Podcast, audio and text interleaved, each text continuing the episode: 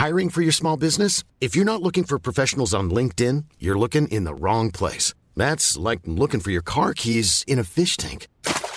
LinkedIn helps you hire professionals you can't find anywhere else, even those who aren't actively searching for a new job but might be open to the perfect role. In a given month, over 70% of LinkedIn users don't even visit other leading job sites. So start looking in the right place. With LinkedIn, you can hire professionals like a professional. Post your free job on linkedin.com slash people today. J'ai fait les deux écoles et j'ai tout oublié. La nuit des Carmagnoles. Que les choses soient claires. Tout est prétexte à passer une chanson de Michel Sardou. L'église 2024. Et puis, et puis, voilà, et puis on fera, et puis on fera plaisir à Malik Mentala. Donc euh, voilà, avec une chanson de Michel Sardou. J'ai fait les deux écoles et j'ai tout oublié. Je sais pas si vous avez tous fait les deux écoles ou Je ne pas. comprends pas que vous n'invitiez pas Nicolas Mathieu dans le, dans le deuxième, troisième roman à pour titre Connemara. Ah ben ouais, mais je vais la- alors je vais l'appeler immédiatement. Ah oui. Bon, vous avez reconnu euh, Camille Pascal qui était conseiller spécial de Jean Castex il y a encore quelques temps. Vous êtes retourné à la Cour des comptes? Non, au Conseil d'État, parce que je sais que vous les aimez bien. Conseil d'État. Bon. Euh, Paul Melun est avec nous, Gilles William Goldnadel, Geoffroy Lejeune, Olivier D'Artigol et on va, euh, vous l'avez compris, parler d'Amélie Oudéa-Castera qui est dans l'œil du cyclone. C'est intéressant d'ailleurs la polémique euh, Oudéa-Castera parce que j'ai parfois l'impression d'être de retour en 1984 avec la guerre scolaire. Parce que ce qu'il y a aussi euh, derrière ces attaques, c'est... et Edoui Plenel est, est- est le chef de bande de cela. eu un- Bien sûr. Oui, oui, non, mais non, parce Ah, qu'on là, ne le dit pas, ça. Bien sûr. problème, D'où commence le- Plenel ce soir. l'histoire Bon, j'ai vu effectivement que ce qu'on attaque, bien sûr, Oui. c'est l'éducation catholique, c'est les collèges catholiques, c'est les lycées catholiques. Oui. Et derrière tout ça, c'est toujours la même chose. Oui. C'est la France, la France millénaire. La Vous France avez passé une bonne journée? Oui, ça va Mais, Non, parce que c'est factuel ce que Pourquoi je dis. Aussi, aussi, ce qu'on attaque aussi, c'est aussi Ce qu'on attaque, c'est aussi l'incohérence de la ministre. Mais les propos de la ministre, la manière dont elle a juste... Est-ce qu'on pourrait mettre un peu d'ordre Pose le sujet. Voilà. Je ne suis dupe de rien. Non. Je sais les attaques très fortes sur euh, l'Église de Rome Voilà. depuis toujours. Voilà. Et je vois, apostolique qu'on mène. je vois dans ce qui se passe Ouais. aujourd'hui, de la part de la gauche rien compris depuis 84, manifestement sur ce c'est sujet. Ah, il y avait- la commence dernière bien. fois, il y avait 2 millions de gens dans la rue. hein. Vous savez que l'œil du cyclone est l'endroit le plus paisible du cyclone. hein. Bon, écoutez. Non, mais. Oh, ce soir, vous êtes là pour écouter. Bon. C'est le principe de l'émission. C'est le principe de l'émission. Donc, je vous propose, je vous propose, je vous propose, je vous propose d'abord de voir le sujet de Mathieu Devez sur la journée de Madame Oudéa Castera. Oui. Et puis, effectivement, Discutez. nous entamerons la discussion. Accusée d'avoir menti sur la scolarisation de ses enfants, Amélie Oudéa Castera demande la fin des attaques personnelles. Je pense qu'il faut clore ce chapitre-là des attaques personnelles et de la vie personnelle. Jamais mon mari et moi n'avons priorisé autre chose que le bien-être de notre enfant. Moi, je crois en l'école de la République. Je crois en l'école publique. Je crois qu'il faut tous que nous ayons beaucoup d'ambition pour elle. À l'origine de la polémique, les explications de la ministre de l'Éducation sur la scolarisation de l'un de ses enfants dans un établissement privé parisien. Vincent qui a commencé, euh, comme sa maman, à l'école publique, à l'école littrée. Et puis la frustration de ses parents, mon mari et moi, qui avons vu euh, des paquets d'heures qui n'étaient pas euh, sérieusement remplacés. Des propos qui ont provoqué un tollé au sein de la communauté éducative. Sophie Vénétité est secrétaire générale du SNES-FSU. Elle demande des excuses publiques. La profession euh, s'était sentie euh, blessée, humiliée euh, par, par ses propos, par finalement une forme de remise en cause euh, du service public d'éducation. C'est une affaire de vision de l'école et de l'école publique. Donc nous ne sommes pas là pour critiquer la personne, c'est pas notre rôle. Nous sommes là pour échanger avec une ministre. Une ministre de l'Éducation dont la version a été démentie dans la presse par une ancienne institutrice de son fils. Le député insoumis Manuel Bompard évoque lui un mensonge qui disqualifie Amélie Oudéa Castera. Vous trouvez normal désormais que les ministres, ceux qui nous gouvernent, ceux dont on attend qu'ils aient quand même une crédibilité, quand ils prennent la parole, vous trouvez ça normal qu'ils puissent mentir comme ça sur une situation personnelle? D'autres membres de l'opposition ont même appelé à la démission de la ministre. Une polémique qui contrarie les plans de l'exécutif, moins d'une semaine après un remaniement censé lui donner un nouveau souffle. Gabriel Attal n'était pas très satisfait de la sortie euh, de la ministre et il lui a dit, je pense, je voudrais qu'on écoute avant de vous donner la parole, Prisca Thévenot, c'est la nouvelle porte-parole du gouvernement et je ne suis pas sûr qu'elle ait bien défendu ce matin euh, Madame la ministre. Je ne sais pas si elle a menti, je dis simplement qu'elle a euh, effectivement expliqué pourquoi euh, son fils a été, son aîné, a été euh, scolarisé dans le privé. Maintenant, ce que je retiens aussi, c'est que depuis samedi, on parle beaucoup des enfants et de la vie privée d'une ministre. Or, nous sommes là, nous, engagés pour parler des Français et des Françaises en général. Donc, Justement, je pense vous avez raison. Est-ce que Amélie Oudéa Castera sera audible Est-ce qu'elle elle sera audible? Est-ce qu'on pourra l'entendre? Je vous le dis en tant que porte-parole du gouvernement aujourd'hui, mais je pourrais vous le dire en tant qu'ancienne députée ou en tant que militante engagée du quotidien. C'est euh, nous sommes là pour répondre à des questions. Moi, je veux bien qu'on réponde à la question de comment on travaille sur les heures non remplacées. Ce n'est pas pointer du doigt les enseignants et les professeurs. Au contraire, c'est grâce à eux que l'école publique tient et nous devons continuer à les soutenir et à travailler sur l'attractivité de ces métiers-là. Dernière chose pour être tout à fait complet, hmm. la charge contre Amélie Oudéa Castera de France Info et de France Inter ah. depuis trois jours ah, enfin. est absolument sidérant. Ah oui. Toutes les heures. Jusque dans les questions de notre conseil. La parole est à vous ils ont le droit de prendre un angle et de critiquer cette ministre qui manifestement, euh, je trouve, s'est un peu pris des pieds dans le tapis. Peut-être même que si elle n'avait rien dit, tout ça serait resté, vous savez, un entrefilé dans la presse où on aurait appris que ses enfants étaient scolarisés dans un prestigieux lycée et ça en serait resté là. Je pense qu'en voulant justifier quelque chose qui est pour moi un peu injustifiable quand on croit à la mixité dans l'école publique, que défendent tous ces ministres, c'était la même chose avec Papendiaï quand on parlait de ses enfants à l'école alsacienne. On disait il faut, il parlait de mixité matin, midi et soir et lui mettait ses enfants dans une école parmi les plus prestigieuses de France. Je crois que ça, pour être très franc, ça agace les Français et que ça va continuer à agacer les Français, que ceux qui nous gouvernent n'appliquent pas les préceptes qu'ils donnent à la plupart des Français. Euh, d'abord, euh, il y a une inexactitude, sauf euh, le respect que je dois à la personne qui a résumé ça. L'affaire ne commence pas aux questions qui sont posées à la ministre. L'affaire, elle commence par un méchant article de Mediapart qui explique que la ministre a mis ses enfants dans un collège catholique épouvantable, homophobe, euh, conservateur, qui s'appelle Stanislas. Donc la réalité, c'est que euh, il me semble, sans vouloir faire de procès d'intention à Monsieur, à euh, Plenel, il me semble que Mediapart était autrement plus modéré quand Papendiaï a mis ses enfants à l'école alsacienne. Et je gagerais que si euh, Papendiaï ou Madame Castera avaient mis euh, euh, leurs enfants au lycée Averroès, ils auraient été aussi plus modérés. La seule chose que je reproche en réalité, la seule chose que je reproche en réalité à Oudia Castera, là où je ne l'excuse pas, c'est de s'être excusé. Ah. Je ne vois pas au nom de quoi, je ne vois pas au nom de quoi elle s'excuserait d'avoir mis ses enfants. Ah, c'est incohérent, Gilles William. Non, mais attends. Non, c'est pas incohérent. ça n'a rien. Ça en si ça n'a rien. La raison qu'elle donne est fausse. Pascal, Pascal. Euh, visiblement, mais c'est pas incohérent. Pascal, elle a le droit de mettre ses enfants dans. Camille Pascal et après. J'ai été interrompu brutalement. Je... Oui, mais tous les téléspectateurs sont témoins de la brutalité de l'affaire. Il vous juge sévèrement. Vous commencez euh, votre phrase à la Tour Eiffel, vous la terminez au péage de Dourdan. Alors effectivement, il y a un moment où on vous interrompt cher ami. Non, écoutez, moi, c'est une chose qui m'a choqué dans le. C'est que. Euh, on a l'impression qu'il n'y a qu'une école de la République, c'est l'école publique. Voilà. C'est pas vrai. L'école de la République, c'est l'école privée sous contrat, c'est même l'école privée hors contrat, elle est contrôlée par euh, le ministère et c'est évidemment l'école publique. Moi, ce qui me choque, c'est ça. C'est que rappelons quand même que dans ce pays, même si ça a été remis en question en 1984 avec le succès que l'on sait, ça a fait quand même s'effondrer le gouvernement Mauroy et ça a, euh, comment dire, ça a permis l'émergence d'un jeune, mm. tout jeune Premier ministre à l'époque, qui s'appelait Laurent Fabius. Donc, euh, moi, là-dessus, il faut quand même dire les choses. Mm. La République, cinquième. Non, mais c'est pas ça le sujet. Non, non, non, non, mais le sujet, c'est pas ça. S'il est là. C'est la... Non, c'est le sujet, c'est la raison qu'elle a donnée pour retirer son fils. Pardonnez-moi, Camille. Il me semble, il mais me semble je suis pas dupe de ce qui se passe, mais elle-même s'est mise en faute en faisant cela. Il me semble qu'il y a une seule chose. On ne va pas, on ne va pas rallumer la guerre scolaire dans notre pays. Ah, certains le veulent. Hein. Je n'y pense pas.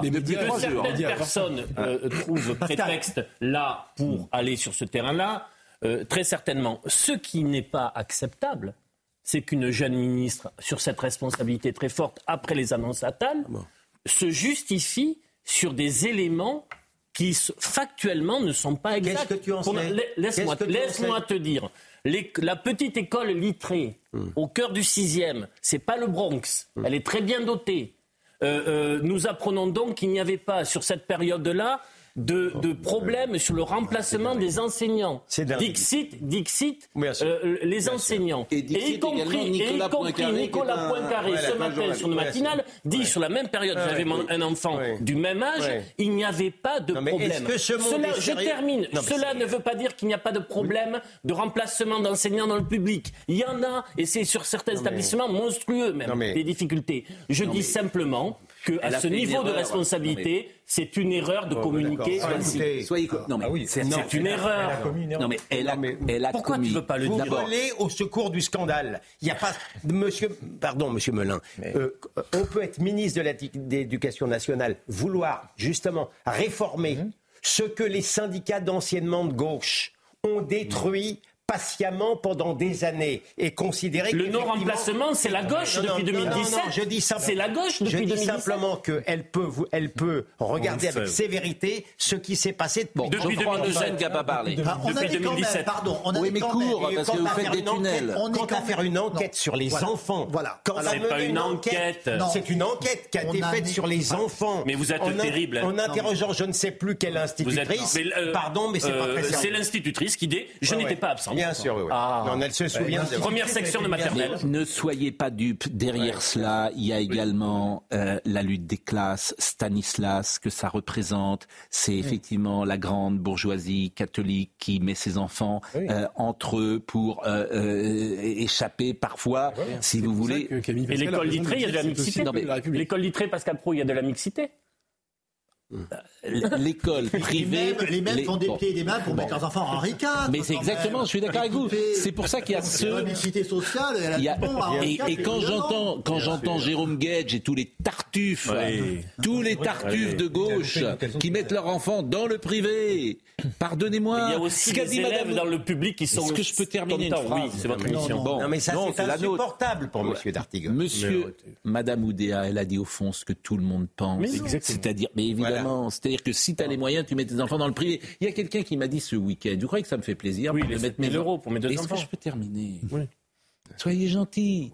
Il y a une femme divorcée qui a deux enfants, deux filles. Elle m'a dit, tu crois que ça me fait plaisir, moi, de mettre, mes enfants dans le privé, de payer 8000 euros par an Bah non. Hum. Bah non, en fait. Je le fais pourquoi? Parce qu'autrement, c'est l'enfer, le public, euh, si je les mets dans le lycée dans lequel ils sont. Pourquoi? Parce que les fréquentations, parce que les résultats, parce que Comment? C'est l'enfer partout dans le public. Non Dans un public lambda. évidemment pas partout.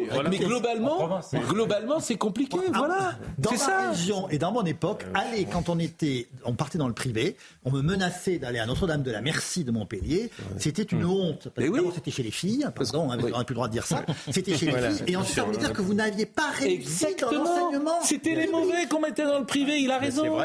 Bien sûr, c'était les élèves qui. Mais je me souviens. Il y a 40 ans, pas tous, bien sûr, mais parfois on te mettait dans le privé parce que tu ne suivais pas dans le public. Tu étais viré du public. vous avez vu la phase des excuses. Elle est merveilleuse, la phase des excuses. La ministre croit devoir s'excuser. Oui, bah, c'était maladroit. Qui s'excuse, s'accuse. Elle s'excuse. Eh bien, immédiatement, vous avez un syndicat d'enseignants de gauche. Je l'ai entendu sur France Inter dire comment. Parce que la malheureuse avait dit Je m'excuse auprès de ceux qui ont été choqués, etc. Il a eu fallu qu'elle s'excuse auprès de tout le corps enseignant dont on sait que tous admirent la manière dont l'éducation nationale a... Bon, Geoffroy Lejeune qui n'a toujours pas parlé, qui est sage comme une image. C'est parce que je veux laisser mon temps de parole à Gilles William qui est, voilà, très malheureux. Je te remercie. mais on avait signé un accord.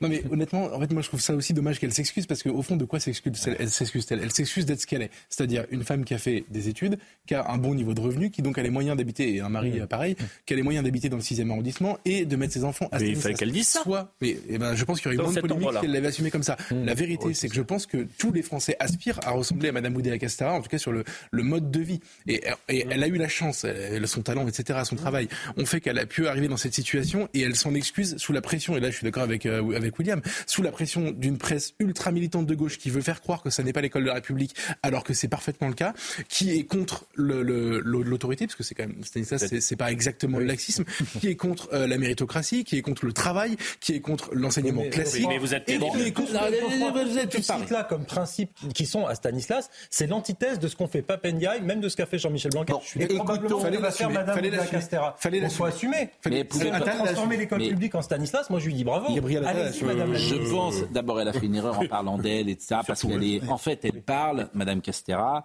euh, comme quand elle était chez AXA ou chez Danone. Mhm. Bon, elle est ministre, un ministre ne peut pas tout dire. Voilà, elle parle comme on parle dans le privé, si j'ose dire. Et il ne doit pas parler de lui-même. Mais voilà, elle ne doit pas parler de mon enfant, Vincent, la frustration. Elle a dit Vincent, la frustration, tout ça n'est pas bon. Il y, a, une petite musique. On pose des questions. Hein. Oui, oui, mais dans ces cas-là, écoutez, c'était facile de dire, écoutez, Stanislas, c'est dans ma rue.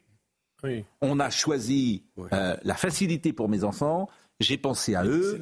Ils ont juste à traverser la rue et n'y voyaient aucun choix idéologique là-dedans. Et ne pas charger, et ne pas charger cette école publique. Et si ça avait été, et si ça avait été un lycée public, on aurait mis nos enfants dans le public. C'était simple. Et accessoirement, et je complète Pascal et ne pas tenir ses propos sur cette école publique littérée du 6e. Elle s'est pas excusée, me dit-on. Elle a regretté. Il y a une différence. Ah, et je salue euh, un excellent confrère qui me dit cela, Christian Olivier, que je salue. Bon, écoutons Jordan Bardella, euh, euh, a réagi. Le sujet n'est pas que euh, la ministre de l'Éducation nationale scolarise ses enfants dans le privé. Bon, nous, on défend la liberté d'enseignement. Le sujet, c'est que euh, elle justifie ce choix, en fait, par les manquements de l'école publique. Alors que précisément, elle se tient à côté d'un ministre de l'Éducation nationale euh, et qu'elle participe d'un gouvernement qui a la gestion de l'école depuis sept ans. Ça fait plusieurs années que nous alertons sur l'effondrement du niveau scolaire, sur l'effondrement des moyens financiers et matériels qui sont donnés à l'éducation nationale. La France euh, s'effondre aujourd'hui dans l'intégralité des classements PISA et qu'elle fait face à un véritable euh, crack éducatif. Euh, et c'est précisément le cynisme de la déclaration de la ministre. J'ai cru comprendre qu'elle s'était un peu emmêlée ensuite les pieds dans le pinceau et puis Robert Ménard a également donné euh, son, avis. Je vais vous dire quelque chose. Moi, je l'ai trouvé plutôt sympathique. Elles disent que tout le monde pense. Écoutez, j'ai vu, je lisais ça, je ne sais pas quel journal hier, peu importe, il y a un Français sur deux qui, s'ils le pouvaient, mettrait leurs enfants dans les écoles privées. Alors, je veux dire, ça parle à tout le monde. Ils ne le font pas parce qu'ils n'ont pas l'argent. Attendez, moi, je ne vais pas la critiquer. Euh, ma fille a été à Stade. Mes enfants, les enfants d'Emmanuel, dans le public, et ma fille dans, le, dans le privé. Honnêtement, je. Elle aurait pu ajouter, mais on va s'atteler à faire en sorte que. je dis qu'elle était sympathique. Elle dit une grosse connerie quand même. Quand tu es ministre, elle a oublié deux minutes qu'elle était ministre. Deux petites elle va, elle va, je sais pas, d'après moi, elle va pas recommencer trois fois sur ce registre-là. Parce que tu peux pas. Là, elle tire une balle dans son propre camp. Bon, voilà ce qu'on pouvait dire sur ce sujet. Euh, je pense qu'on a tout dit ce soir. Euh, c'est vrai que c'est la meute hein, quand même. Hein. Ah. C'est la meute, la meute de, la gauche bien pensante. Euh, et il y a plein de choses là-dedans. Hein. Ne vous y trompez pas. Il y a la lutte des classes, il y a, le catholicisme, euh, les traditions françaises, la France. La bourgeoisie progressiste contre la bourgeoisie traditionnelle. Oui, oui. C'est la guerre française. De, elle remonte. je vous propose de terminer. et, la, suffisance, la suffisance des syndicats d'anciens de gauche. Voilà, je vous propose de. C'est pour ça que c'est une guerre civile dans une même classe. Je vous propose. Les deux écoles. voilà. Ah, oui. Et j'ai tout oublié. La nuit des Carmagnols. Bon, voilà, ça, ça, au moins ça va nous réconcilier. Oui. Hein, bon.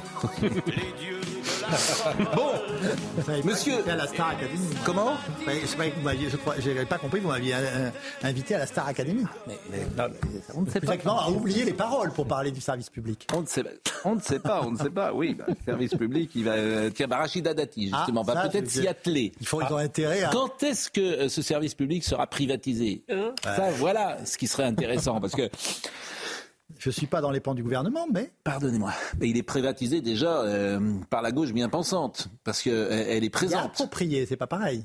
ah bah, c'est vous qui le dites, ce n'est pas moi. Mais euh, c'est vrai que... Non, mais c'est vrai que c'est... Ce pays est sidérant. samedi soir, samedi soir, sur une antenne du service hmm. public, vous aviez une jeune femme qui présente une émission, dont le mari quand même va présenter les européennes. Oui, je vois, je vois. il y avait une meute de journalistes autour euh, qui, euh, effectivement, étaient plutôt, penchaient plutôt du même côté. Donc, c'est, je veux dire, moi, je vous parlais tout à l'heure de France Inter, de France Info. Ce qui se passe depuis hier, avant-hier, c'est, c'est absolument extravagant, disons-le, puisque ce sont des militants. Ce sont des rédactions aussi, c'est des collègues à vous. Ils peuvent sortir des sujets, des enquêtes. Oui, d'accord. Bah, ils sortent toujours les mêmes d'ailleurs, du même côté. ça équilibre. Bien sûr. bon. Euh, Rachida Dati. Rachida Dati, parlons-en. D'abord parce que c'est la guerre, hein, ce qu'a dit alors euh, François Barouin. Ah là, il a, il a, sorti. Est-ce qu'il a répondu Oui, mais, elle a raison. Et sort, euh, donc je la connais depuis longtemps. Je ne m'attaquerai pas à Rachida Dati. Un jour, je vais vous dire, nous déjeunions ensemble. Oui. Je l'aime bien, moi. Je l'aime bien parce que voilà, d'abord, on a, on a travaillé pour le même président. moi, vous savez, Rachida, dans nos milieux, dans et même milieux. que ceux qui vont à Stan, etc. Il est bon ton de s'en moquer, de parler. Ah Bon, pour moi, je leur réponds toujours que si nous étions nés là où elle est née, nous y serions encore. Voilà.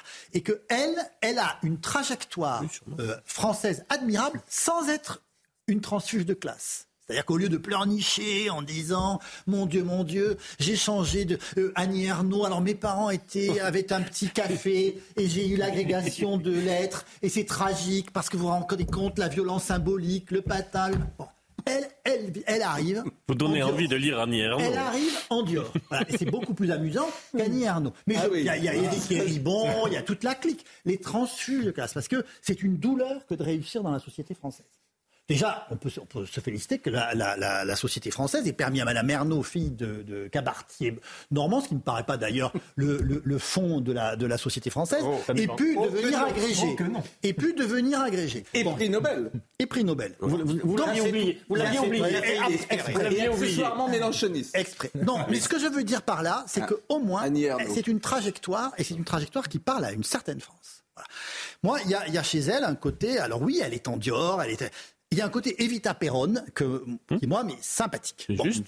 Mais c'est la vérité, non Oui, Et il y a dans les banlieues, frappé, il y a dans les banlieues, Si, si, moi, je il y a dans les bien. banlieues des gens qui l'admirent comme ils admirent un joueur de foot.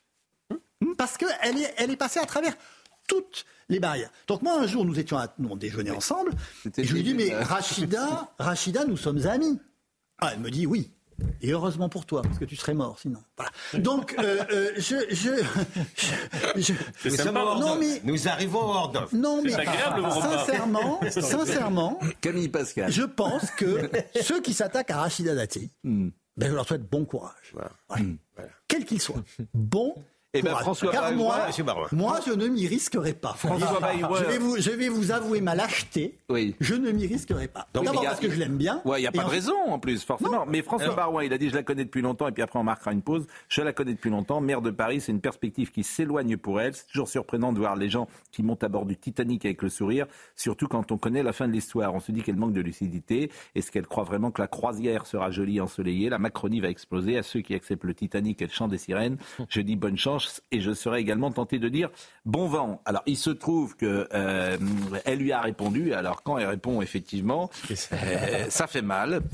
François euh, Barouin est un héritier, c'est vrai, qui n'a rien fait d'autre dans sa vie que de profiter des protections qu'il a reçues. C'est pas tout à fait vrai quand même, il a un talent. Euh, et, et- et qui, au moment décisif, s'est défilé tant pour notre famille politique que pour les- le pays.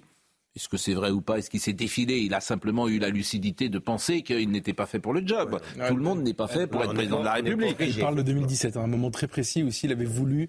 Ah, il n'a pas envie d'être président de la République. Oui, mais c'est son droit quand Ils sont même. très nombreux à avoir espéré à ce moment-là qu'il remplace euh, Fillon. Non, mais il n'est pas obligé, lui. Je suis d'accord. Il n'est pas obligé. S'il sent pas fait- digne, vous êtes marrant. Il avait fait longtemps fait, fait planer le doute. Ces propos sont indignes. Je n'ai pas de leçon à recevoir à tel. Bon. Euh, je- je- je- moi, j'ai été surpris. Bon, d'abord, il, il n'a que ce qu'il mérite, François Barouin, parce que c'est lui qui a commencé, comme dit l'autre. C'est lui qui attaque. Donc, euh, bah oui. Dans Donc, les- elle répond. Non, mais elle répond, Bah, et elle répond, euh, elle voilà, répond elle exactement répond. ce que je viens Oui, de vous dire. exactement. C'est-à-dire, en gros, mon gars, si tu étais parti même euh, Bien sûr. endroit que moi, tu serais Exactement. encore en train euh, euh, de, de manier une truelle. Voilà. Bon, on va marquer une pause si vous le voulez bien. Non, il tient pas. Bah oui, mais euh, bah, écoutez, euh, Donc, je veux bien, mais euh, c'est une proposition hypocrite. mais vous souhaitez On n'a pas venir, le choix. vous souhaitez venir d'une manière bénévole sur ce plateau? Ah non. Bon, alors on va marquer une pause. Là, franchement, vous devenez grossier. Donc on va marquer, on va marquer une pause.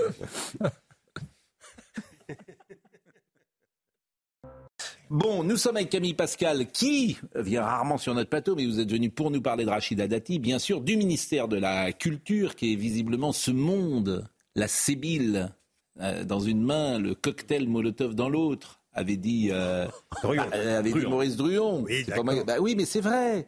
Bon, le- le- il y a Il y a un longtemps, côté- il y a un longtemps côté- qu'ils ont transformé la Bon. bouteille de cocktail Molotov en bouteille de champagne, hein, quand même. Je Non, me mais il y a permets une de- forme. je me permets de vous le. Il y a une forme. il y a une- Moi, moi, je suis, en- je suis Ce qui est ennuyé. beaucoup moins dangereux, Oui. en tout cas pour la, pour la Je- Je société. suis ennuyé parce que j'ai pas envie de dire du mal des gens de culture. Arrêtez. Mais il faut peut-être pas confondre la culture et les cultureux. Non, et- non, il ne faut pas confondre la culture, la et le talent. et les culturés. Voilà. Il ne faut pas, il faut Mais pas confondre la oui. culture qui est un système Oui. et le talent Bah oui. qui est celui des artistes. Oui. C'est très différent. Mais parfois. Le problème, c'est qu'on a une culture qui est un Oui. peu un système fermé. Exactement. Euh, alors avec euh, c'est voilà moi je suis pas euh, j'ai été j'ai été cinq ans euh, secrétaire général de France Télévisions donc euh, je voilà je les connais je sais les capacités d'un grand groupe de services publics moi j'ai- pas là-dessus de mais simplement c'est un monde qui va être surpris c'est-à-dire que là, à mon avis on n'est pas loin quand même de la cellule de soutien psychologique pour la gauche culturelle. Vous voulez qu'on écoute Frédéric Mitterrand qui était euh, ce matin sur RTL et qui a parlé un peu comme vous. Euh, il était chez Laurence, d'ailleurs, il était chez Laurence Ferrari. Il a parlé de cette gauche chic, un peu méprisante euh, pour euh, le peuple. C'est c'est assez amusant d'ailleurs parce que. Bah, il vient jamais dans ses spectacles, donc c'est sûr qu'ils peuvent, ils peuvent, ils peuvent mépriser le public. Oui, mais hein. c'est très marrant parce que c'est la ces chanson gens- de l'herbe. Hein. Ces, dit- gens qui se revendiquent de parler au plus grand nombre, la gauche, etc., sont parfois les plus méprisants, les plus sectaires, les plus totalitaires. Vous avez des noms? Vous oubliez? Ah oui, j'en ai des noms. Je vous, je vous conseille un livre formidable. Pascal, je vous Oui. conseille un livre formidable. La fin. C'est un petit sociologue qui a fait ça en province. Alors là, j'étais absolument abasourdi. Eh, La fin, la province, fin, la fin de la petite bourgeoisie culturelle. Hein Il écrit et il décrit comment, cette, euh, avec l'argent de l'État, puis avec l'argent des collectivités locales, Hmm. on a créé une sorte de petite catégorie socio-professionnelle née du militantisme et qui a gravi les échelons, soit pour arriver dans la politique, soit pour obtenir, entre guillemets, des positions dans le champ culturel, pour reprendre une expression de la camarade Bourdieu. Donc, eh ben, lisez ce petit livre, c'est Je de la dynamite, c'est de la dynamite, et c'est écrit par un homme de gauche en plus. Bon, c'est vrai que je ne vais pas encore parler de Nantes, mais le voyage en hiver de Nantes, je veux dire sous prétexte de culture, avec des choses immondes dans toute la rue et dans toutes les rues, pose problème. Le, le dénommé Jean Blaise, qui a fait toute euh, ces- ces- cette culture à Nantes et ces programmes culturels, je vous assure, ça- ça- ça- bon, la culture certes est subjective, mais euh, on, on peut parler de son travail quand même et s'interroger sur son travail. Mais écoutons euh, ce que dit Frédéric Mitterrand sur euh, la gauche chic. ce que j'ai pas apprécié dans la manière dont elle a été reçue, c'était évidemment le côté euh, la gauche chic euh, qui a commencé à être très méprisante. Bien sûr. Euh, Rachida Dati vient, on sait, d'un milieu très modeste. Elle s'est construite avec une très grande opiniâtreté, un très grand courage, une très grande énergie. Et elle a dit une chose belle en arrivant. Elle a dit, mais moi, je, je dois à la culture française d'être ce que je suis devenu. Quelqu'un qui dit ça en arrivant, bah, forcément, moi, pour moi, il y a un préjugé euh, totalement favorable. Et donc, euh, c'est agaçant cette manière de toujours vouloir euh, démolir les gens sous prétexte qu'on est soi-même détenteur d'une certaine capacité culturelle et de dénier à celui qui arrive, qui ne vient pas du même monde, mais qui a certainement aussi des idées, de lui dénier toute légitimité. C'est agaçant. C'est très bien dit, honnêtement. Enfin, c'est ce que disait Camille. Moi, je peux me permettre de poser une question. J'aimerais comprendre, parce que j'y connais pas, enfin, je, ne suis pas un spécialiste du système de la culture, sur quoi on va pouvoir juger qu'elle a, ré- a réussi et qu'elle a été courageuse? Alors, moi, moi, je suis convaincu qu'elle est là avec une feuille de route. Laquelle, je ne pourrais le dire, est-ce que c'est privatisation Est-ce que c'est... Je suis convaincu qu'elle a une feuille de route, exactement comme Nicolas Sarkozy lui avait donné une feuille de route pour redessiner la carte judiciaire française. Sauf que ça avait été annoncé. Ah, ah, la privatisation, vous, vous, souhaiteriez la privatisation de France Télévisions, de France Inter Aujourd'hui, est-ce que la privatisation, est-ce qu'aujourd'hui la privatisation de France Télévisions a un sens dans la mesure où privatiser quand il y avait cinq chaînes, on pouvait le comprendre parce que ça, aujourd'hui, le, le, le, comment dire, le territoire audiovisuel du, du service public, mm. sauf peut-être dans la radio, sauf peut-être dans la radio, il s'est énormément réduit par rapport à l'offre euh, euh, qui a explosé et l'offre privée. Oui, mais sauf que c'est de la propagande. Sauf que ah c'est des œuvres. Bah, la France Télévisions, ça s'appelle des œuvres de propagande. Je, vous, me demandez si ça doit être privatisé. Si je peux créer du pluralisme sans privatiser. Mais si je peux intervenir sur un sujet qui m'est cher. Oui. Euh, D'abord, euh, j'avoue avoir été déçu par le fait que Rachida Dati, à peine arrivée, a dit qu'elle voulait renforcer le service public.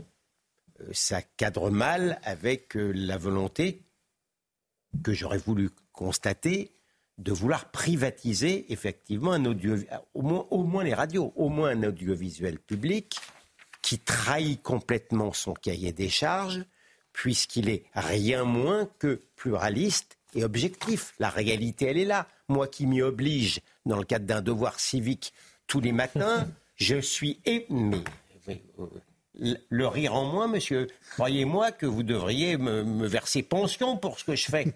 Mais c'est, je vous assure que c'est effrayant. effectivement, le dernier épisode, ah oui. par rapport euh, à, la ministre de l'Éducation nationale, il n'y a pas une heure où il n'y avait pas un syndicat d'enseignants très à gauche qui me disait pique-pente. Bon, avançons. C'est pas Allez, avançons, on l'a dit. Allez, simplement, avançons. Simplement, Pascal. non, non, avançons parce que ça va être long. Une chose, non, une chose. Est-ce que vous savez quel a été le premier acte de euh, Rachida Dati comme ministre de la Culture? Personne n'en a parlé, il n'y avait pas de journaliste. Personne n'en a parlé. Allez-y. Elle est allée rendre visite au centre d'histoire du protestantisme. Voilà. Donc pour quelqu'un d'un culte, vous voyez. Euh, est-ce que les LR, les LR sont morts? Est-ce que les LR sont morts? On peut écouter. Tiens, écoutons euh, Jordan Bardella qui appelle aux LR de revenir, euh, de venir avec eux parce qu'il pense qu'effectivement c'est compliqué. Écoutez Bardella.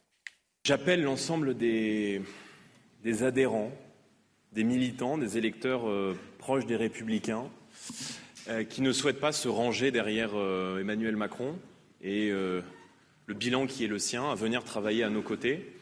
Je pense que les Républicains n'ont pas d'autre issue que de se scinder en deux euh, je crois que ce mouvement politique est aujourd'hui devenu euh, un syndicat d'élus sans incarnation ni projet pour le pays.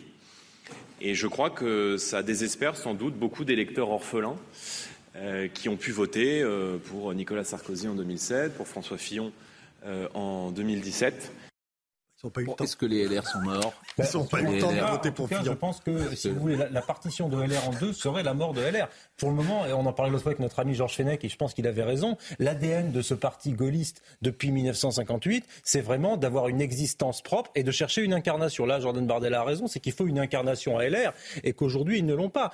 Maintenant, si la seule proposition pour rattraper LR, c'est de dire, bon, bah, partez tous au Rassemblement national ou euh, des, des débarquements individuels dans la majorité présidentielle, là, je pense que pour le coup, LR sera mort. Merci de vos réponses. Euh, Emmanuel Macron va parler demain. n'intéresse pas. Non, Emmanuel Macron va parler demain, conférence de presse à 20h15. Je remercie. Euh, ça sera en direct demain sur euh, CNews mmh. et également sur, je crois, les chaînes du service mmh. public. Nous pourrions euh, peut-être écouter monsieur, madame Edwige Diaz, vice-présidente du Rassemblement national, qui a évoqué euh, le bilan Macron et cette conférence de presse à venir. Là, il est peut-être contraint de prendre la parole parce qu'il faut bien le dire, la Macronie est en crise. Euh, je rappelle que Emmanuel Macron euh, fait partie des présidents de la République les plus impopulaires de notre République. Euh, son gouvernement sort très affaibli de la loi immigration, au cours de laquelle, je le rappelle, 62 députés n'ont pas voté en faveur de cette loi immigration. 70% des Français considèrent qu'un remaniement ne réglera en aucun cas leurs problèmes et ils ont raison de penser cela. Donc Emmanuel Macron va essayer d'éteindre le feu, mais là c'est pareil, je pense qu'il ne dupera personne. Une heure et demie d'intervention. On sait que c'est une heure et demie. J'ai lu une heure et demie et il devrait donc préciser le contour de ce rendez-vous national avec la nation. Parce que c'est vrai que le pays n'en peut plus d'attendre, donc euh, on sera libéré demain. Euh, avec euh, aussi l'agenda des fiertés françaises qu'il va égrener. en tout cas, c'est déjà arrivé que les conseillers de l'Élysée nous survendent une intervention présidentielle à venir. Et que à la fin de cette intervention, ça a été le cas des vœux du 31 décembre. Non, ils ne survendaient pas le vœu, hein, parce qu'au contraire, euh, les, conseillers disaient qu'il ne se passera rien. Oui, mais euh, c'est un problème d'avoir des interventions du président qui se suivent et qui ne donnent pas le cap. Mais moi, je... Parce que quand, ce que vous avez dit sur Rachida Dati, sur la justice, il y avait un cap. Le fait qu'elle soit nommée à ce ministère sans que nous connaissions la feuille de route est un problème pour la politique. Non mais William. je vous assure, je ne veux pas être désobligeant, hmm. mais objectivement, je, j'ai rarement vu parole aussi peu crédible pour un président de la République. Je pense, et dans les derniers moments, dans les derniers mois, je pense qu'elle s'est dévaluée encore plus vite que la monnaie argentine. Ça, c'est plutôt Réellement. Hmm. Alors, il est, il est hmm. intelligent, il est brillant, mais en ce qui me concerne, je ne tiens absolument aucune, euh, aucune conséquence de ce qu'il peut me dire parce hmm. que je ne le crois plus. Pour parler de ce que disent les conseillers, c'est pour ça que vous ne voulez pas demain soir. Geoffroy le jeune. Vous ne serez pas à l'Élysée demain Non. Pour poser une question au président. J'ai refusé sèchement sa proposition. Alors, les fameux conseillers dont parlait euh, Olivier nous expliquent aujourd'hui que depuis le remaniement, Emmanuel Macron s'est complètement libéré. Libéré de euh, un certain nombre de pressions, un certain nombre de blocages, de, de, de, de, manières de faire institutionnelles qui l'empêchaient d'être vraiment lui-même et qu'à partir du moment où il a décidé tout seul de nommer Gabriel Attal, ce qui, même si ça change mmh. sur le fond, c'est une transgression au moins sur la question euh, de l'âge, de nommer Rachida Dati tout seul, etc. etc., etc. Quasiment l'intégralité du gouvernement. Hein. Ce que je vous dis, c'est juste que demain soir, on saura si ça change quelque chose mmh. Bon, euh, un petit tour euh, dans le rétro. J'en ai déjà passé quelques extraits ce matin, mais j'aime bien les archives. Et là, je vais vous proposer. Euh, on l'a pas vu en plus ce matin. On est en 1967. La question, tendez bien l'oreille, parce que la question du journaliste au général de Gaulle, on l'entend mal. La question, c'est pourriez-vous nous dire, au milieu de tous les mots torrides qu'on vous a prêtés, quelle importance ou quelle valeur on peut attacher à celle-ci L'Angleterre, avez-vous dit L'Angleterre, je la veux nue. Et c'est une question donc qui est posée au général de Gaulle. Tendez l'oreille pour la question, il l'a redit. Et en revanche, je vous écouterai évidemment très bien le général de Gaulle. C'est savoureux. Est-ce que vous pouvez nous dire, au milieu de tous les mots historiques qu'on vous a appelez, quelle importance, quelle valeur on peut attacher à celui-ci L'Angleterre, avez-vous dit L'Angleterre, je la veux nue. Monsieur le Président.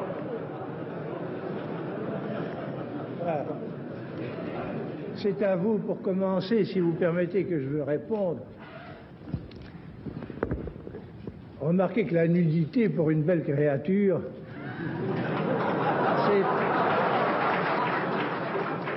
c'est assez naturel et pour ceux qui l'entourent, c'est assez satisfaisant.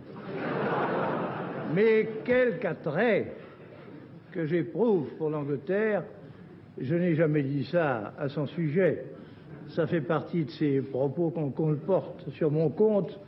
Il paraît même qu'on en fait des livres et qui, et qui ne répondent que de loin à ma pensée et à mes propos. Bon, l'esprit euh, de Gaulle, la drôlerie, l'intelligence. Euh, deuxième passage. Ça a été monté, préparé, hein, on le sait quand même. Il, il, il apprenait par cœur ses réponses. Vous pensez celle-là aussi, par exemple Toutes. Non, mais... Il apprenait tout par cœur. Tout par cœur. Le deuxième plaisir jubilatoire de démystifier. Mais non, c'est pas de démystifier, c'est l'histoire. Et peut-être que parfois il pouvait quand même avoir de temps en temps une petite si, Quand on lui a dit Moroccan et qu'il a répondu quel programme? Vaste programme. Vaste, programme. Vaste programme. Bon, deuxième oh, passage. Euh, je il reste d'actualité d'ailleurs. Ça, c'est Georges Pompidou. C'est la fameuse question ah, qu'il bah, va citer Éluard. Hein. Et la question, euh, lui a, les gens ont oublié, mais Gabrielle Russier était une professeure qui avait eu euh, une aventure, professeure féminine, professeure. Professeure. Voilà, qui était une, avait eu un, une aventure avec un jeune élève de 17 ans dans sa classe et elle s'est suicidée ensuite. elle a fait, je crois, quelques jours de prison. Elle s'est suicidée chez elle à Marseille. Question euh, au président Georges Pompidou. Monsieur Royer, dernière question. Jean-Michel Royer, Radio Monte Carlo et l'actualité. Monsieur le Président, puisque vous avez permis qu'en fin de parcours, nous débordions un peu des questions fixées à l'origine, je voudrais vous faire sortir carrément de l'épure et vous interroger sur un fait divers. À Marseille, une femme, un professeur, 32 ans, est condamnée pour euh, détournement de mineurs. Elle se suicide. Vous-même, qu'avez-vous pensé de ce fait divers qui pose, je crois, des problèmes de fond?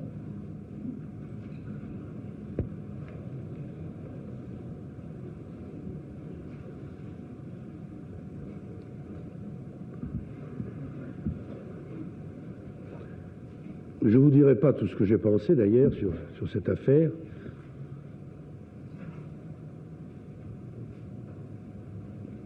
Ni même ce que j'ai fait.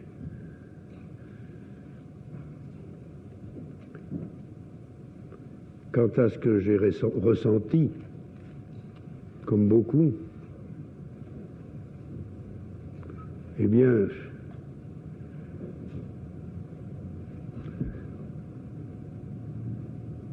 comprenne qui voudra, moi, mon remords, ce fut la victime raisonnable au regard d'enfants perdus, celle qui ressemble aux morts, qui sont morts pour être aimés. C'est de l'éluard. Merci, mesdames et messieurs. Est-ce que vous avez remarqué les silences? Oui. Est-ce que dans notre société médiatique, un homme politique, fût-il président de la République, pourrait se permettre d'exprimer autant avec ses silences qu'avec ses mots?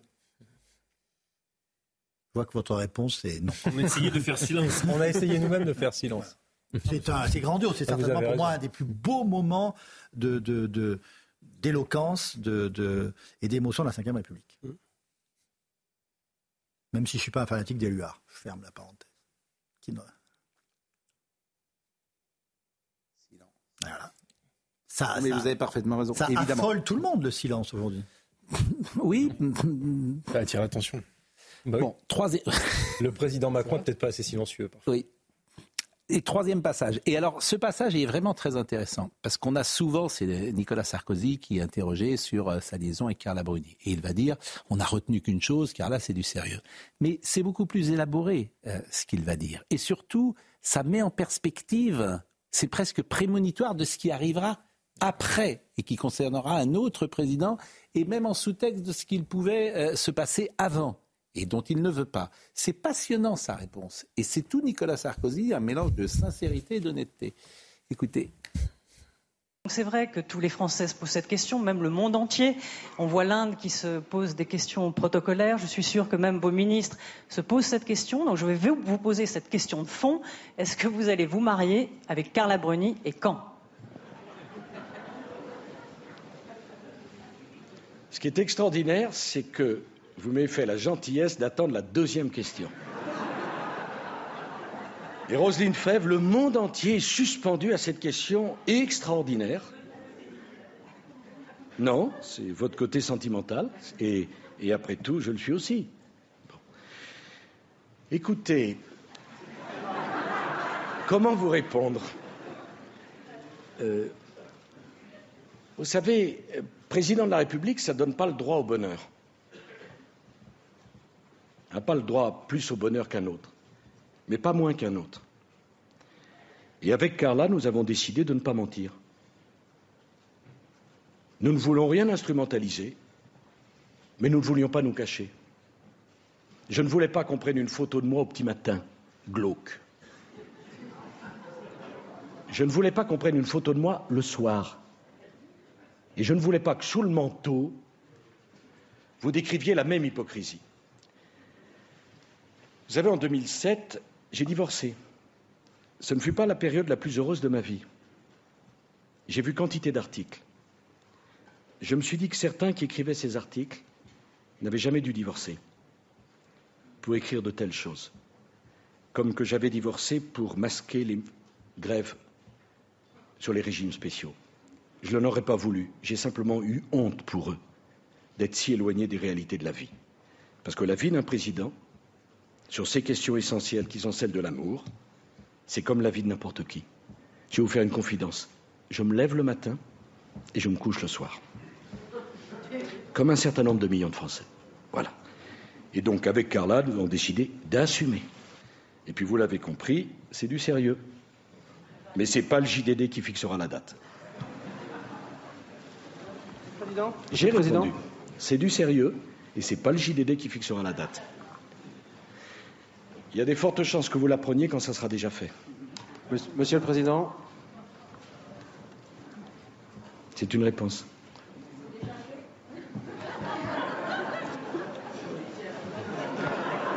C'est pas une menace, maintenant. Je précise que je réponds à notre nom à tous les deux. Parce que je m'étais dit, peut-être que vous me poseriez la question. bon, on verra demain les questions qui seront posées. Quelle est la question que vous auriez envie de poser, par exemple, au président Macron, euh, Camille Pascal, demain? Oh là, vous me prenez euh, à brûle pour point, mais moi je lui poserai la question sur euh, la justement la feuille de route qu'il a fixée à, à Rachida Dati pour la culture. Olivier D'Artigol, est-ce que vous avez une question au président de la République pour Quel est le ministre qu'il n'a pas nommé? Bah, Ça y est. Il y en a vous, oui, vous connaissez la réponse quand même. Non, peut-être qu'il. Bah, il va vous dire, oh lui, j'en voulais pas du tout. C'est, on me l'a imposé. Non, il va vous dire. Est-ce que les, les, vieux barons euh, Ferrand, Bayrou euh, reviendront en cours ou sont-ils définitivement chassés du château? Non, mais ça, c'est des questions dans une conférence de presse. Euh, non, mais c'est celle qui m'amuse. Oui, voilà, vous faites plaisir, mais je pense. Moi, j'en ai, moi, j'en ai une bonne pour le dans pays, un à mon tête avis. À tête. Le problème, c'est que... moi, ce que j'aime pas dans la conférence de presse, c'est qu'il va gagner. Voilà. Ah oui. Il va gagner. Emmanuel Macron, il est, il est, le seigneur du château. C'est facile. Oui, mais quelles sont c'est facile. Non, mais là, qui viennent en tête à tête. Moi, je, je pense qu'en tête à tête, c'est différent. Par exemple, il viendrait un soir à l'heure des pros. Là, ce serait différent. Ah, bon. Déjà, il a fait un pas parce qu'il choisit l'horaire de l'heure des pros. Demain, 20h15. C'est un signe. C'est un signe. Mais évidemment qu'il va se balader demain. Parce que t'es, t'as, t'as, la, la parole revient vers toi, tu as les journalistes qui ont posé la question. Sur cet exercice, mais pour mais quel résultat tu poses voilà, une pour question. quel résultat Moi, je vais vous dire, tu poses une question, c'est même humiliant pour un journaliste. Tu poses une question, tu peux pas relancer, tu peux pas intervenir. T'es Enfin, là bon, derrière. c'est, c'est un genre quand même qui est. euh, C'est quand même un style qui existe depuis plusieurs n'allez pas décennies. faire un procès d'un. Mais je fais pas un procès, je dis que tu joues, je dis que tu joues à l'extérieur, c'est oui. tout, et tu pars avec 5-0, euh, c'est pas ça le journalisme. Le- le- le- où tu prends le président Oui, il peut y tête avoir à tête. Non, mais. Peut-être qu'il y aura de les relances. Mais tous les exemples qu'on montre là, c'est le président qui s'en sort merveilleusement bien. Pour, les- pour une bonne raison, c'est que tu ne vas pas entamer une discussion avec un président de la République avec ton micro tout seul dans la salle de presse. Mais Voilà, t'es un faire-valoir. Je suis désolé. Bah, C'est la forme imposée par ce type d'exercice. Tu es un faire-valoir dans lequel le président de la République se Ah, balade. vous, vous Mon avez. voisin avait une question à poser. Oui, moi j'ai une question très importante à lui poser et qu'à mon avis des millions de Français voudraient lui poser, c'est est-ce qu'il veut vraiment ou pas faire un référendum sur l'immigration Oui, je suis. Parce que je la pense qu'il faut rendre la souveraineté au Je peuple sur ce la sujet. question que Euh, le, le salaire et les- les- la, la feuille de paye et les factures, ça vous intéresse toujours pas. hein C'est la question que je lui aurais posée. une question sur Ferrand et Bayrou Oui, sais pas, Pardonne-moi, mais mon référendum sur l'immigration, ça me paraît plus important, Le petit bout de la lorgnette. Bien sûr, Voilà, Ferrand, suis là pour voilà, ça. la politique La politicienne. Un peu La de petite hauteur. poloche. Bon, la poloche. Bon. Vous avez remarqué, Euh, avant, les présidents étaient assis, maintenant ils sont debout. Oui, mais pas, alors, pas Ouais. lui est debout. Parce qu'il est plus à l'aise debout. Ça a Emmanuel Macron? Oui. Mais Nicolas Sarkozy aussi. Bah, il était plus à l'aise debout. Non, mais c'est drôle, il y a eu un changement d'époque. Moi, Oui. ça m'a frappé De Gaulle Pompidou assis devant les journalistes, Oui. alors que c'est, je pense que ça dit quelque chose. Mais ça dit quoi? Oui. Bah, de la manière de se mettre. En fait, ils font, ils font, ils font monarque beaucoup plus que Sarkozy et Macron font monarque. Il y a une chose, moi, qui me, qui me, Bon, qui me frappe, c'est le visage des présidents. Là, c'est le visage donc, de Nicolas Sarkozy en 2008. Son visage en sortie de mandat, Ah bah. c'est quand même une charge C'est pour le. c'est 20 ans d'un coup. Oui, Oui. mais- oui, enfin, vous, bon, d'accord. Si Mais oui, vous pouvez éviter d'enfoncer les portes ouvertes. Ah bah non, mais. Mais non, mais je suis d'accord avec vous. Vous, êtes désagréable. Vous avez eu une vilaine journée. Je- oh non, j'ai Si, si. euh, j'ai eu un déjeuner très intéressant. Euh, Est-ce que je peux vous parler, si vous voulez, euh, de cette image qui m'a beaucoup frappé, de ce footballeur euh, euh, deux footballeurs israéliens jouant pour les clubs de première division en Turquie sont accusés d'incitation à la haine. Ce qui se passe est quand même terrifiant. hein. C'est pour ça que notre pays est quand même un beau pays, la démocratie. Ils ont marqué leur soutien aux otages retenus dans la bande de Gaza euh, à l'occasion du centième jour de conflit entre Israël et le Hamas. La Turquie est devenue une sombre dictature qui va à l'encontre des valeurs humaines et des valeurs positives, a accusé le chef de la diplomatie israélienne. Puisque ce joueur, Sagif euh, Jezekel, 28 ans, il a été arrêté dimanche soir, simplement pour avoir euh, mis cela. hein. Euh, pour- il a été arrêté à l'issue du match pour avoir arboré un bandage au poignet sur lequel est écrit 100 jours. 100 jours 7 octobre. 100 jours 7 octobre. Libéré lundi à l'issue de sa garde à vue, dans l'attente de son procès, le joueur a pu quitter la Turquie pour Israël en fin de journée, selon le ministre turc de l'Intérieur. Il a été euh, évidemment licencié de son club, etc. C'est c'est ça le régime d'Erdogan. C'est-à-dire que tu, tu, tu arrives, tu as simplement une pensée pour euh, euh, tes compatriotes tués, et t'es en tôle, t'es exclu et, et- et on te sort du, du pays. Non, mais c'est. bon, ils appellent ça un appel à la haine. Hein. Parce qu'il y en a un qui a montré le 7 octobre, il est 100 jours par rapport au massacre du 7 octobre, et l'autre qui a espéré la libération des otages. Mais en réalité, ce régime dictatorial, islamiste, jouit euh, d'une impunité totale. C'est pas un régime, en dépit de ce qu'il a fait aux Kurdes depuis des années, Ah qui oui. va se retrouver à la haine. Ça, c'est vrai. C'est un régime que l'on, c'est un régime que l'on craint, que l'on redoute, notamment à cause du chantage aux migrants euh, euh, par rapport à l'Europe. Euh, et puis de toute manière, de toute manière, ce, ce régime islamiste n'inspire euh, aucune détestation aux, aux médias gauchisants. Mhm. Rien. Mais, mais vous- mais- donc, si vous Alors, voulez, les médias gauchisants ont beaucoup- que vous qualifiez de gauchisants, Oui. ont beaucoup, beaucoup parlé de la question kurde. Ah Moi, oui. j'avais fait un déplacement à Ah oui. Diyarbakir, Ah, j'avais- alors que ah, la question kurde, Ah oui. qui étaient les, les combattants les plus exposés Ah, non, à la là- menace islamiste, Ah, là, là- on n'en a pas beaucoup parlé pendant des années. Alors, mais je, je, Pas beaucoup, hein. mais je, ne- je ne sache pas que l'on parle toujours beaucoup de la question kurde Mm. ou, de la- ou du droit du peuple kurde à, à avoir un État comme d'autres peuples euh, dont on parle davantage dans les médias français. Les Kurdes, d'ailleurs, n'intéressent personne, pas plus que les Kabyles, d'ailleurs. Mm. Allez savoir pourquoi. Pourquoi le peuple kabyle n'intéresse personne? Posez la question. Non, mais ce qui est Voilà. intéressant, c'est toujours de voir comment un régime islamique euh, se comporte lorsqu'il est en situation euh, majoritaire. Bien sûr. Et voilà. Ça, ça, pourrait quand même éclairer quand Oui. même euh, ou faire comprendre certaines Non, mais il y a une choses. grande- Notamment sur il y a la une grande hypocrisie. Euh, Gilles. William l'a dit, la grande hypocrisie, ça a été C'est de signer l'Empire le pacte ottoman, sur les migrants. révisez-vous. C'est l'Empire ottoman. C'est l'Empire C'est la ottoman. Moi, je suis étonné ottoman. par la surprise. C'est l'Empire ottoman. L'Empire ottoman a, euh, comment- protège les minorités religieuses, chrétiennes ou juives, jusqu'au jour où elle décide de leur envoyer les janissaires. Et là, on écrase et on massacre tout le monde. Absolument. Bien sûr. C'est- C'est c'est comme ça depuis le 15e siècle. Alors, euh, Bien sûr. mais on oublie, dans- c'est c'est incroyable à quel point dans ce pays, on oublie l'histoire. On oublie la notion impériale. On est étonné parce que M. Poutine ne veut pas que les marches de la Russie soient, passent du côté d'en face. On est étonné que M. Erdogan écrase les minorités euh, religieuses parce que de temps en temps, il en sort un ou deux, puis après, il les rejette. C'est la, la Chine. Mais le 21e siècle sera un siècle d'empire. Ça, il faut bien se le mettre dans la tête. Il n'y a que nous qui avons oublié cette notion et qui nous excusons d'ailleurs d'avoir eu un empire. Enfin, oui, enfin. euh, Donc euh, oui. voilà, Ben, c'est c'est une, c'est un Enfin, constat. sauf que l'empire, l'empire dans lequel nous vivons n'a C'est pas. un constat. Il y avait quelque chose de je- brillant dans mais à un moment Je ne suis pas certain que vous fassiez, euh, comment dire, euh, un malheur en souhaitant la reconstruction de l'empire. Mais nous vivons dans. Mais, mais vous Je, je ne dis pas ça. Mais nous Je vivons que dans nous un avons été un empire. empire, que nous avons été un empire, Mais que nous l'avons oublié. Oui, et que mais maintenant, nous, nous- ça n'est pas vrai. voilà. Ça n'est pas vrai, Camille. Ce que je veux dire, si, Non, ça n'est ce que je veux dire, c'est que la notion Bon, impériale Oui. est dominante aujourd'hui dans euh, l'équilibre mondial. Gilles William, j'ai compris, j'ai compris. Gilles Mais William, mais vous vous trompez. Vous verrez la Chine. Oui, Gilles. William. Camille, nous, le drame que nous vivons, c'est que nous ne vivons plus dans une nation, nous vivons dans un empire. L'empire s'appelle l'Empire européen. Non, non. L'Empire est un empire européen tout, du tout. avec, avec cette Mais particularité qu'il a des frontières qui ne sont pas Non, mais c'est pas respectées. Mais donc c'est pas un empire. C'est une confédération. Mais C'est c'est une un, confédération, mais vous vous trompez. C'est un, Allez. c'est un empire qui a détruit les États-nations. On n'a pas l'impérialisme Voilà. de Vous, vivez sous, un- l'Iran. sous l'empire de l'Europe et vous ne le Mais savez non, pas. non, non, bah non. D'accord. Je vous alors là, Ouais, là-dessus, on n'est pas d'accord. Ouais, c'est une confédération.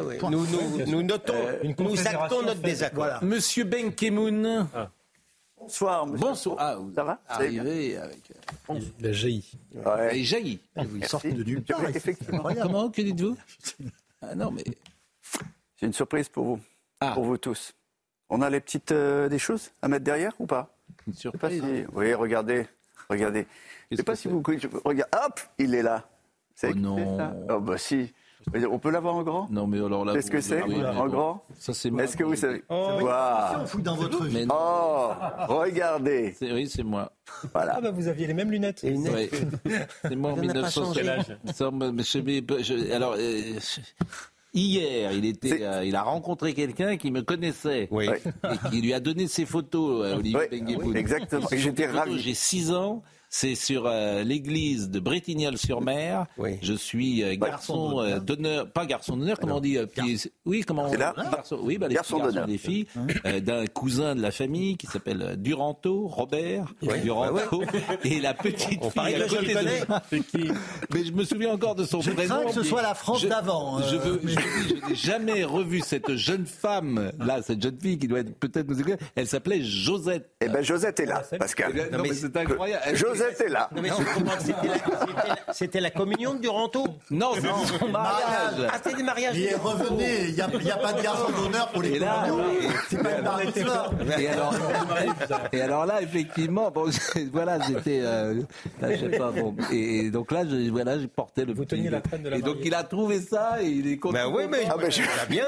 Ça et fait là, non, effet, oui. Oui. mais ça fait, ben, voilà. Vous n'avez pas beaucoup Mais- changé. Hein. Regardez comme j'étais mignon Oh. hein, dans cette église de, de, confession. de, de Bretignolles-sur-Mer. Je constate que vous avez quitté le nœud papillon pour la cravate. Bah, bien sûr, bah, Bon, bah, voilà. c'était- on est- Elle s'appelait Josette. C'est curieux. J'espère qu'elle ne fera pas de témoignage. Non, mais- Oh, genre, Ah, c'est pas bon. Parce que 40 ans plus Vous tard, ça pensez que ça passe très Ce qui est exceptionnel, Pascal, c'est que d'un coup, quand je vous ai envoyé l'image, je me dit, Oui. c'est Josette. Mais et bien, ça, mais- vraiment. et- Alors, mais vous savez pourquoi? Parce que moi, j'ai un peu de mémoire, en fait. C'est fou. Et Voilà. vous vous souvenez pas, vous, par exemple, de tous vos profs, tous les gens avec qui vous étiez en cours, tout ça, vous avez. Pas tout le monde. Vous vous souvenez quand même tous Moi, je me souviens Oui, oui. Moi, je me souviens plus des profs que des gens que j'ai connus il y a 10 ans. La petite copine, je sais pas. Je crois que ça mémoire, marque en fait. davantage la- la- la- les, les souvenirs d'enfance.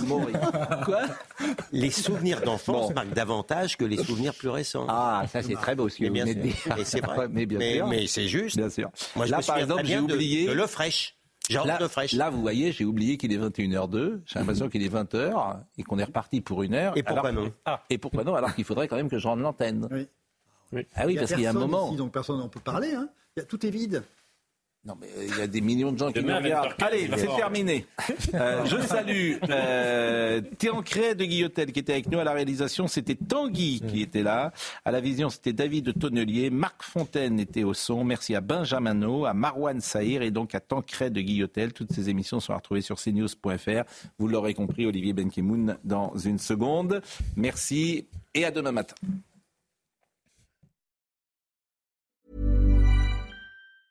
Hey, it's Danny Pellegrino from Everything Iconic. Ready to upgrade your style game without blowing your budget? Check out Quince. They've got all the good stuff shirts and polos, activewear, and fine leather goods, all at 50 to 80% less than other high end brands. And the best part? They're all about safe, ethical, and responsible manufacturing. Get that luxury vibe without the luxury price tag. Hit up quince.com slash upgrade for free shipping and 365 day returns on your next order. That's quince.com slash upgrade. When you make decisions for your company, you look for the no brainers. And if you have a lot of mailing to do, stamps.com is the ultimate no brainer. It streamlines your processes to make your business more efficient, which makes you less busy. Mail checks, invoices, legal documents, and everything you need to keep your business running with stamps.com. Seamlessly connect with every major marketplace and shopping cart. Schedule package pickups and see your cheapest and fastest shipping options from different carriers with rates up to 89% off USPS and UPS rates. And with the stamps.com mobile app, you can take care of mailing and shipping wherever you are. Make the same no-brainer decision as over 1 million other businesses with stamps.com. Sign up with code program for a 4-week trial plus free postage and a free digital scale. No long-term commitments or contracts. That's stamps.com. Code program.